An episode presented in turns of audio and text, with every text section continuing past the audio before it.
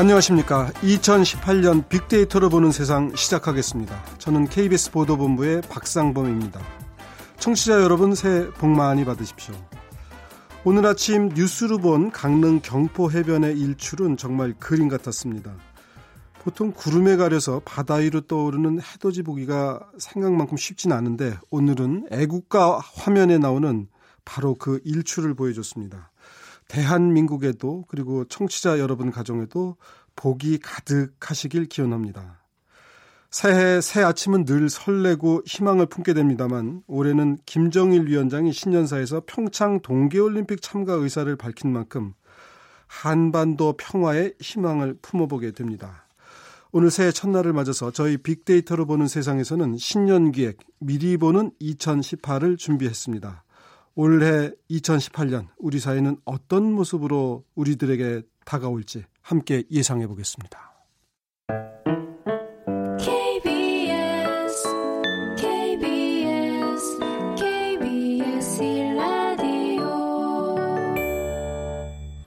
네, 다음 소프트의 최재원 이사 자리에 함께 하셨습니다. 안녕하세요. 네, 안녕하세요. 네. 자, 2018년 참 희망차고 좋은 일들만 있으면 좋겠는데 어떤 일들이 있을지 모르겠어요. 최 이사님 그리고 참 새해 복 많이 받으셨습니까? 어, 제가 오늘 받은 메시지 중에 가장 네. 좋은 복이 이 네. 우리 보고 있잖아요. 네. 보고가 저는 종류가 많지 않은 줄 알았는데 한 24종류, 25종류가 있나 봐요. 그러니까 보고 25종류의 사진을 네. 이 복으로 해서 보내줬는데 네. 어, 되게 기분이 좋더라고요. 정말 복 많이 받으셨고요. 네, 뭐 참복, 뭐 밀복, 뭐 건복 되게 네. 많더라고요. 네. 중국 분들은 이제 복자를 거꾸로 써서 복이 그냥 후루루 집안으로 쏟아져 들어와라 뭐 그런 뜻으로 거꾸로도 표시를 하던데 하여튼 우리 최 이사님도 새해 복 많이 받으시고 어, 기자님도 새해 복 예. 많이 받으십시오. 소원하시는 일 다 잘 되시길 바라고요. 자, 덕담으로 시작하니까 좋군요. 좋네요. 자, 미리 보는 2018 오늘 분야별로 알아볼 텐데 어떤 특징이 있습니까? 전체적으로. 이제 2018년이 됐기 때문에 뭐 미리 본다는 표현도 이제는 조금 예. 좀 어색하긴 한데요. 네. 일단 정치, 사회, 경제, 금융, 제조, IT, 소비, life, 문화 분야 해갖고 네. 다섯 개 분야를 키워드 중심으로 일단 네. 볼 예정인데요. 네. 그래서 정치 사회는 좀 hands up이라는 키워드. hands up이요? 네, 손을 든다. 라는 아, 거죠. hands up, 예. 예, 뭐 put your hands up이라는 예, 또 예, 표현도 예. 있죠. 네. 경제금융은 이제 비트테크라고 해서 이 비트코인과 이 재테크의 합성어인데 뭐 예. 비트 비트코인을 뭐 재테크한다라는 의미는 아니고요. 네. 어, 이런 좀 약간 네. 지금 큰 재테크를 또 네. 찾는다. 그 제조 네. IT 분야에서는 이 digital twin이라고 하는 가상과 현실이 하나로 합쳐지는 네. 현상, 또 소비 life 분야에서는 어, 나 혼자 소비를 하는 이 untact족 그리고 네. 문화 분야에서는 이 뭔가 대중문화에서 조금 더 확장이 된 어, 나만의 어떤 어, 이런 참여를 만들어내는 이 뜻밖의 발견인 serendipity 요 다섯 개 키워드를 네. 중심으로 미리 한번 2018년을 보겠습니다. 알겠습니다. 하여튼 영어가 많군요. Hands up. Hands up이 저는 예, 손을 머리 위로 올리는 거 춤출 때 그러는 거 아니에요? 그러니까 어떤 의미인가요? 일단 손을 머리 위로 뭐 그러니까 뭐 질문이 있습니다라는 네. 그런 의미도 있고요. 뭐 반대합니다. 뭐 이런 네. 의미도 있고 정치, 의사 표현. 예. 그렇죠. 정치 사회 분야에서의 이 hands up이란 키워드는 손을 든, 들다라는 의미이긴 하지만 예. 어, 우리 SNS 이 소셜 미디어가 어, 전반적으로 좀 대중화 되는 측면에서 보여지면서 SNS가 일상의 공간, 그러니까 내가 어떤 즐기는 얘기를 올리는 경우도 많이 있지만 이제는 가치의 공간, 그러니까 내 의견, 내 사회의 입장에 대해서 적극적인 나의 의견을 게재하고 또 남이 올린 글에 대해서 적극적으로 뭐 반대한다, 찬성한다 네. 같은 음. 이런 의견들을 더 적극적으로 많이 하고 있다라는 건데요.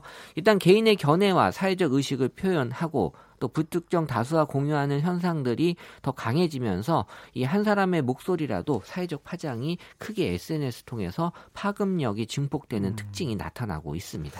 이 디지털 사회의 특징이 누구나 기자가 될 수 있고 말이죠. 누구나 제작자가 될 수 있고 그러니까 누구나가 어떻게 보면 정말 평등하게 참여할 수 있는 어, 그런 기반을 디지털이 제공해주지 않나 하는 생각도 그러니까 1인 미디어라는 표현이 예. 그런 의미인 예. 것 같고요. 그러면서 예. 또 소통까지 되고 있으니까 더 강하게 나타나겠죠. 알겠습니다. 빅데이터 상으로는 어떤 특징이 보여집니까? 네, 2015년, 2016년에 SNS 관련 그 상위 감성어를 살펴보면 뭐 웃다, 공감하다 등의 키워드가 나타나고 있었고요.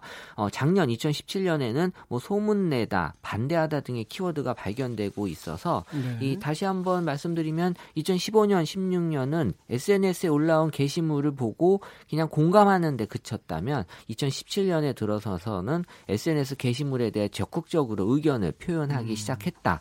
소문 낸다는 것도 내가 하여튼 내 의견은 아니고 남이 쓴 것지만 내가 동의하면 막 널리 널리 이렇게 알린다. 뭐 이런 의미죠. 그렇죠. 나만 음. 그냥 뭐 보고 마는 게 아니라 네. 어, 나와 관련된 사람에게도 적극적으로 음. 알려준다라는 거고요. 2017년에 소문 내다가 언급량이 1위로 올라온 만큼 이 흐름이 2018년에도 확대될 것이다, 확산될 것이다 이런 얘기시군요. 그렇죠. 이한 음. 사람의 목소리라도 이 사회적 파장이 충분히 크다면 SNS를 통해서 증폭되는 현상이 네. 나타나고 있고요.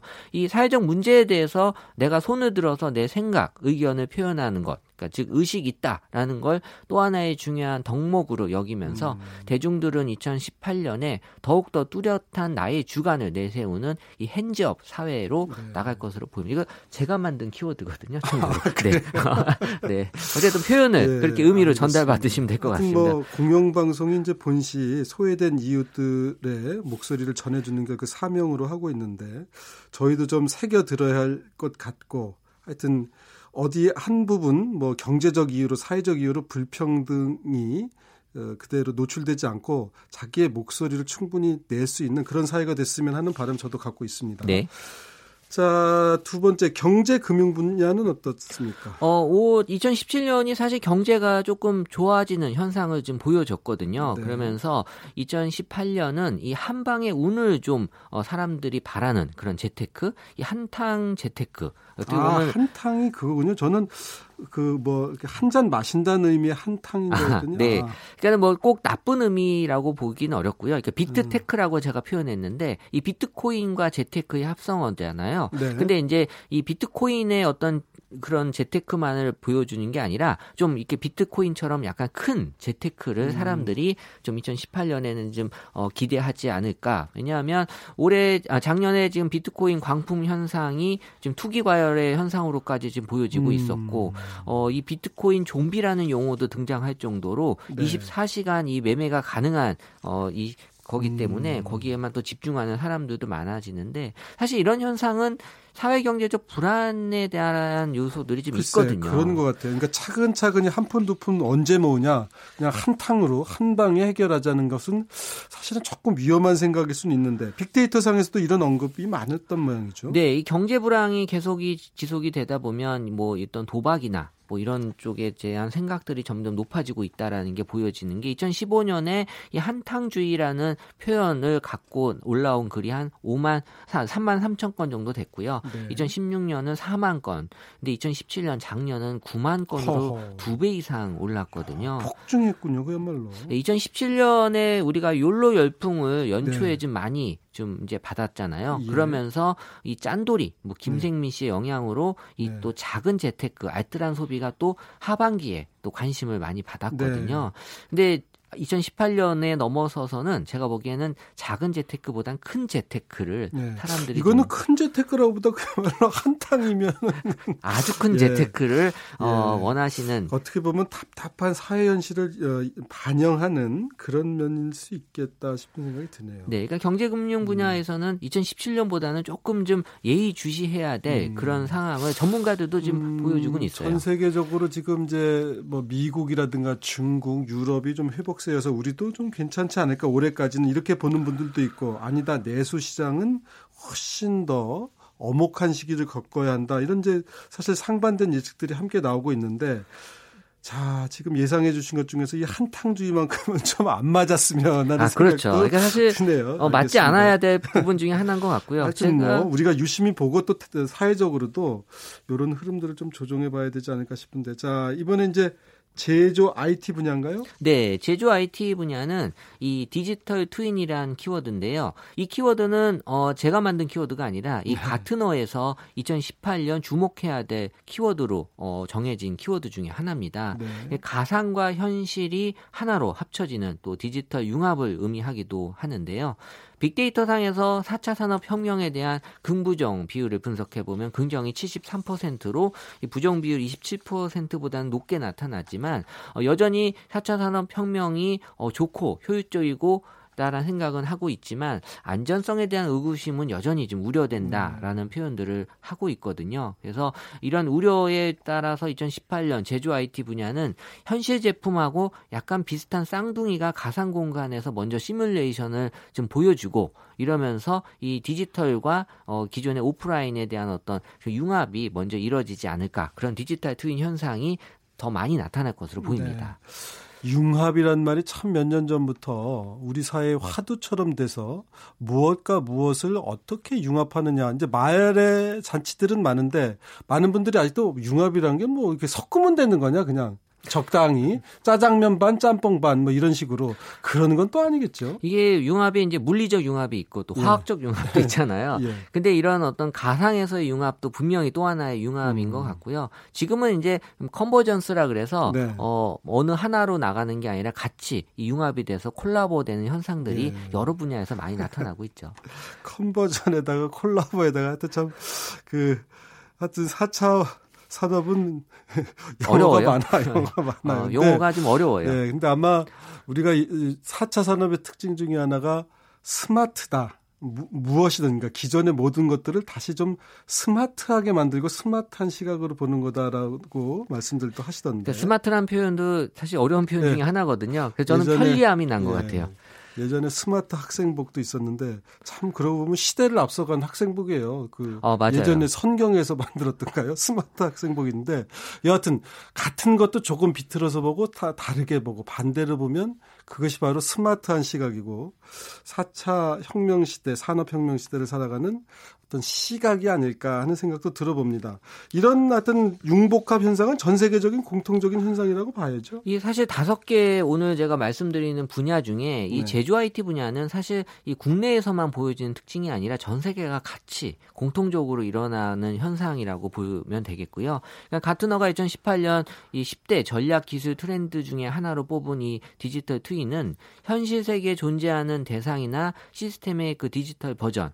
어, 최근에 좀 전에도 말씀드린 비트코인도 이 디지털 트윈의 일환이라고 볼 수 있는 게 현실 세계에서의 화폐가 가상 세계에선 또 비트코인 형태로 거래가 되는 거잖아요. 그러니까 네. 이런 그 쌍둥이 버전들이 지금 더 많아질 거다라는 걸로 이해하시면 좋고요. 그러니까 이제 이처럼 디지털 twin이 최대한의 가상 실험으로 어, 앞으로 어, 미래에 올 세계를 네. 지금 미리 한번 어, 엿볼 수 있는 그러면서 좀 안전한 4차 산업 혁명의 길로 좀갈수 있게 어, 네. 어, 많은 도움을 주지 않을까 라는 생각을 하게 됩니다. 네. 하여튼 4차 산업혁명 이렇게 보면서 참 상상력이 중요하구나 하는 생각을 새삼 해봅니다. 우리가 무언가를 꿈꾸고 상상해야만 그 무엇인가가 있어야만 달려갈 방향이니까 그런 새로운 어떤 것에 대한 상상이 없으면 매일 고만고만한 데서 제자리 어, 맴맴 도는 그런 현상도 있지 않을까 하는 생각이 들어요.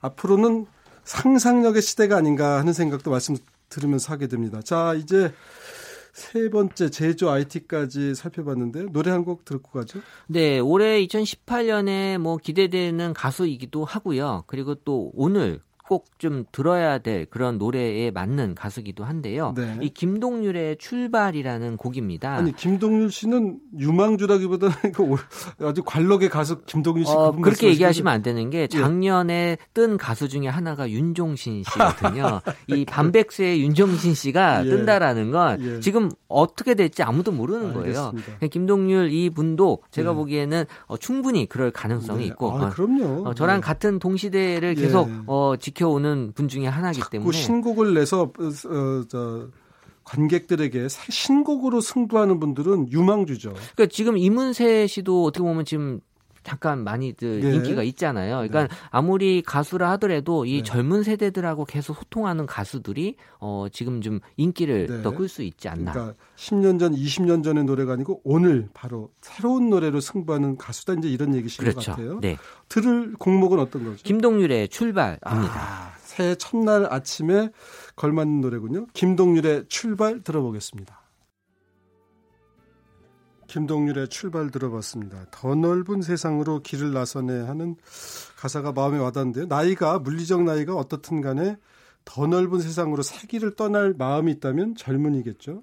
그런데 김동률 씨는 이렇게 좀 젊은 가수분들하고도 함께 노래를 내고 뭐 그런다면서요? 네, 그러니까 김동률 씨도 이제 준비하는 걸로 알고 있고요. 예. 그리고 어 윤종신 씨나 이문세 씨가 지금 이제 인기가 있는 비결 예. 중에 하나도 예. 꾸준하게 그 동안의 후배 가수들하고 같이 네. 소통하고 네. 또 이런 어 자기만의 그 노래 세계만을 계속 고집하고 재해석하기도 하고 젊은 가수를 통해서 그렇죠. 그러니까 네. 너무 이 철학적인 측면에서 접근하는 것도 의미가 있지만 뭔가 이 시대하고 같이 흘러가는 네. 것도 가수의 어떤 그렇군요. 중요한 역할인 것 같아요. 그런 가, 요계에서도 보니까 소통이 중요하고 또 조금씩 어, 다르게 해석하는 그렇게 해서 좀 새롭게 느껴지게 하는 그런 것들이 하는 흐름이 아닌가 싶은 생각이 드는군요. 네. 자, 저희가 이제 세 가지를 살펴봤습니다. 이번에는 소비 and life 분야군요. 네, 지금 뭐 어떻게 보면 가장 우리하고 밀접한 분야이기도 하고요.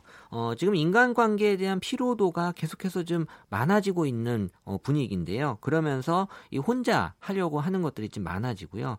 이 소비에 있어서도 어, 나를 그냥 좀 내버려둬라. 그러니까는 뭐 네. 뭐 마케팅을 많이 기업들은 하는데 네. 이런 것들에 대해서 이제 거부감들이 많이 네. 있으신 거고요. 네. 그러면서 이제 언택트 어, 이 contact에 접촉하지 약간 않는다. 접촉하지 않는 그런 음. 의미 untact라는 키워드를 잡았고요. SNS가 발달이 되면서 그 어느 때보다 소통이 활발해지고 있지만 이게 또 과잉 연결이 되다 보니까 인간관계에 대한 피로감을 또 느끼는 사람들이 음. 많아지고 있잖아요. 그래서 이 관택이라고 하는 표현이 있죠. 네. 관계의 권택이. 네. 그래서 또 최근 사람들이 그래서 이 무인 카페, 무인 편의점, 무인 네. 점포에 대한 관심이 높아지는 것도 음. 인간관계에 대한 피로도에 어느 정도 영향도 분명히 있다라고 볼 수 있고 이렇게 비대면 접촉을 선호하는 현상이 2018년에는 더 많아질 거다. 그러면서 이 사람들의 접촉을 줄여가지만 그렇다고 또 소비는 안 할 수 없거든요. 그러니까 이런 소비를 어, 음. 어, 사람들이 더 많이 지향할 것이다라고 보는 거죠. 음. 저도 사실은 이제 집사람 쫓아서 백화점이나 이런 데 마트에 가 보면 이런 대형 마트에서도 이렇게 물건 좀 보면 와서 뭘 도와드리겠다고 그러시는데 사실 좀 어떨 땐 부담스럽더라고요. 뭘 도와주시나 제가 나이가 50인데 그냥 이렇게 좀 보게 좀 놔두시지 않은데 아마 그냥 그 놔두 보시라고 놔두라 그러면 무관심해 보일까봐 그런데요. 저도 여쭤보니까 근데 때로는 약간의 거리 약간의 거리가 필요하지 않을까 하는 생각이 저도 좀 들어요. 그러니까 뭐 그분 입장에서는 이제 적극적으로 뭘뭐 네. 뭐 한다라고 손님한테 보지만 그냥 가만히 쳐다만 보는 게 좀 그래서 그러신 것 같은데. 지금 매장마다 그런 어떤 표시하는 것들이 좀 발달이 돼 있는 것 같아요. 뭐 예. 뭐 바구니 색깔로 표시를 한다거나 아, 특정 색깔의 바구니를 들고 있으면 나한테 말 걸지 말라라고 아, 표시하는 거고요. 어. 또 다른 색깔은 나한테 얼마든지 말 걸어도 좋다. 왜냐하면 또 말을 걸어주길 음. 원하는 고객들도 있잖아요.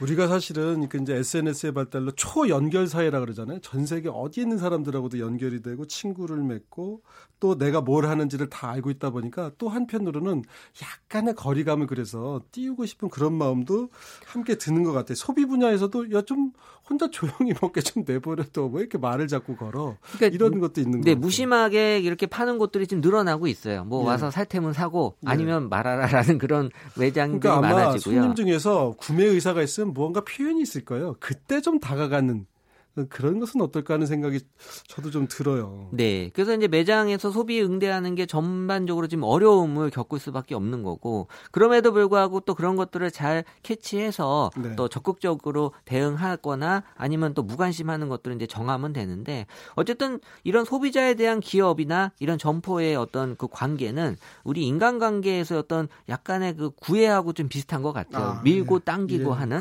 밀당이 여기서도 분명히 존재한다는 거고요. 그래서 어떻게 사람들에게 접근할 것이냐, 또 거리두기를 얼만큼 할 것이냐가 앞으로의 그 소비에 있어서의 중요한 이 마케팅이고 핵심 고객 층을 좀 공략하는 전략인데요. 음. 중요한 건 이 고객이 어떤 고객인지를 정확하게 파악하는 게 가장 네. 중요한 핵심인 것 같아요.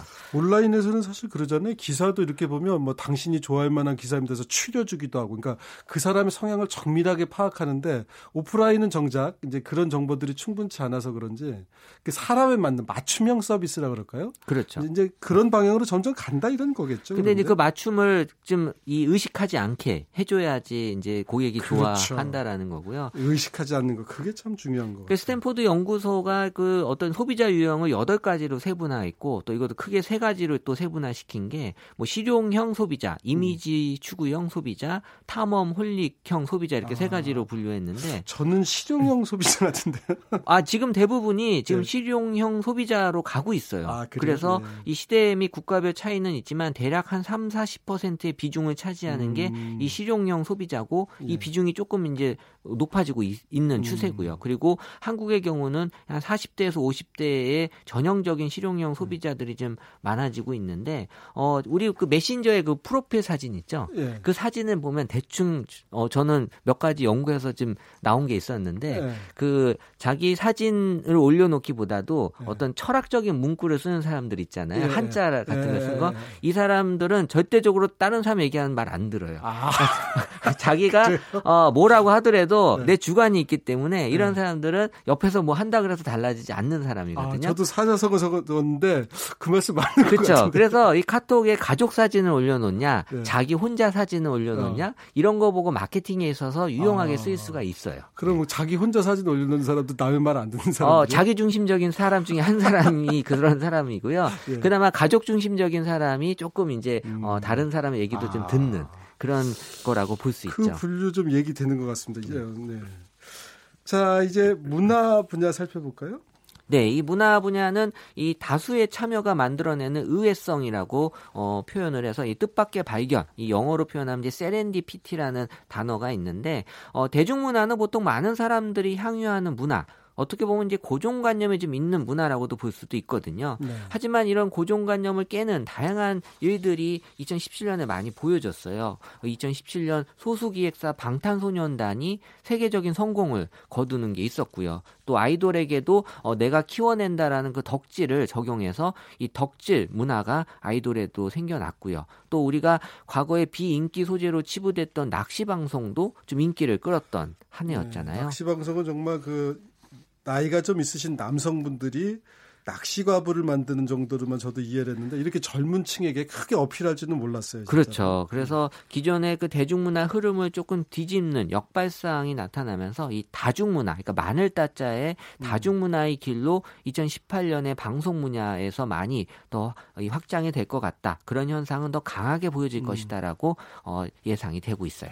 어제 그제 그 이제 뭐 각 방송사마다 뭐 연예 대상 그다음에 뭐 가요 대상 이런 것들이 있었는데 연예인 가수 분야에서는 좀 어때요? 언급량이나 이런 것들이? 어, 일단 그, 어, 아까 말씀드린 그 역, 음원 역주행 같은 이제 윤종신 같은 가수도 인기가 있었고요. 예. 그리고 예전엔 엑소처럼 이미 예. 뜬 가수들을 좋아했다면, 예. 어, 지금은 뭐 원어원, 뭐 예. 방탄소년단처럼 내가 이 어떤 아이돌들을 키워냈어라고 네. 하는 그런 지금 키워내는 그런 아이돌들이 음. 많이 뜨고 있었습니다. 기획사가 만드는 게 아니고 팬들이 만드는 스타 연예인들이 이제 생겨난다 이런 얘기네요. 근데 이걸 하기 위해서는 소통을 이 아이돌이 잘 해야 돼요. 왜냐하면 이 팬덤이 주는 얘기들을 무시하면 네. 안 되고 네. 어, 이렇게 이렇게 하는 게 좋겠다라고 팬덤이 뭘 메시지를 주면 네. 거기에 대한 반응을 꼭 보여줘야 되거든요. 그럼요. 소비자들의 반응에 저, 당연히 응해야겠죠. 예, 네, 그래야지만 이런 효과가 더 많이 잘 나타나는 것 같습니다. 알겠습니다. 자, 이제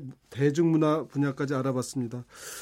자, 한 곡 더 들어볼까요? 네, 뭐 아까 말씀드린 그 가수 중에 2017년 워너원이 또 대표적인 이 아이돌의 어, 덕질로 생긴 그런 그 가수 인기 가수인데요. 이 가장 대표적인 곡이죠. 이 나야나라는 곡을 어, 선곡했습니다. 알겠습니다. 워너원의 나야나 들으면서 우리 최재현 이사님과도 인사 나누겠습니다. 오늘 수고하셨습니다. 네, 감사합니다. 네. 저도 내일 오전 11시 10분에 다시 찾아뵙고 여기서 그만 인사드리겠습니다. 청취자 여러분 새해 복 많이 받으시고요. 워너원의 나야나 듣겠습니다.